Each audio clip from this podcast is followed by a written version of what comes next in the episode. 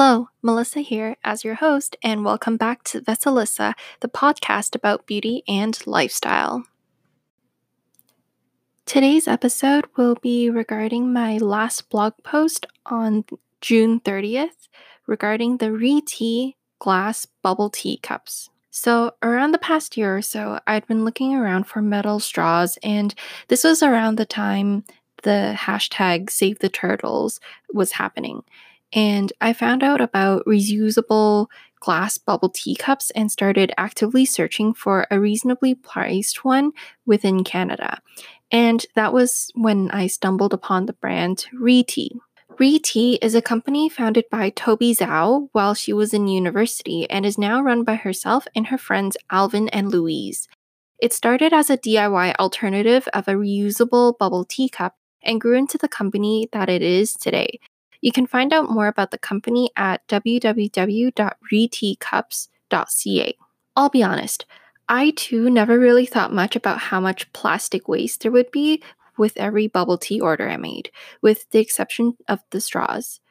I'd been putting off on ordering a cup from ReTea for a little while, but finally took the plunge this month.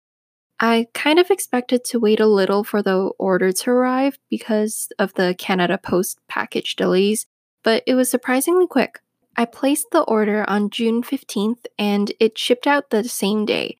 It got to my door on June 19th and it was basically later that week. Everything was great. There are two versions of the cup available, the original, which holds 750 milliliters, and the mini that holds 500 milliliters.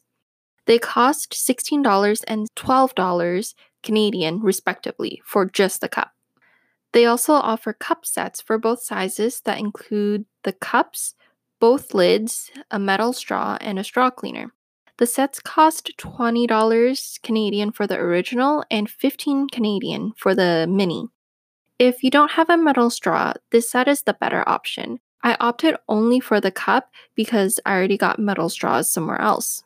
With the current COVID-19 situation around the world, there isn't much outside use for a reusable cup since most, if not all, stores aren't accepting them, to help stop the spread of the virus, of course. However, I'm just going to say that this cup is going to see a lot of use when everything goes back to normal, whenever that is, and it already travels in my bag when I go to work. It's a sturdy cup overall, but I think the metal lid compartment might dent eventually, which is kind of understandable. It's metal. I also heard that the packing peanuts can be dissolved with water, and I tried it. End result was a bunch of paper, paste, mache stuff that my mom wanted to add to soil, so I'm not quite sure where that went. Overall, I think this is a very worthwhile purchase, and I honestly can't wait to use it for bubble tea when that opens up again. Thank you for watching, and I want to wish everyone who's listening a belated happy Canada Day. And I just hope that you're keeping safe out there. And that would be all. Thanks for listening, and I will see you in the next podcast. Bye.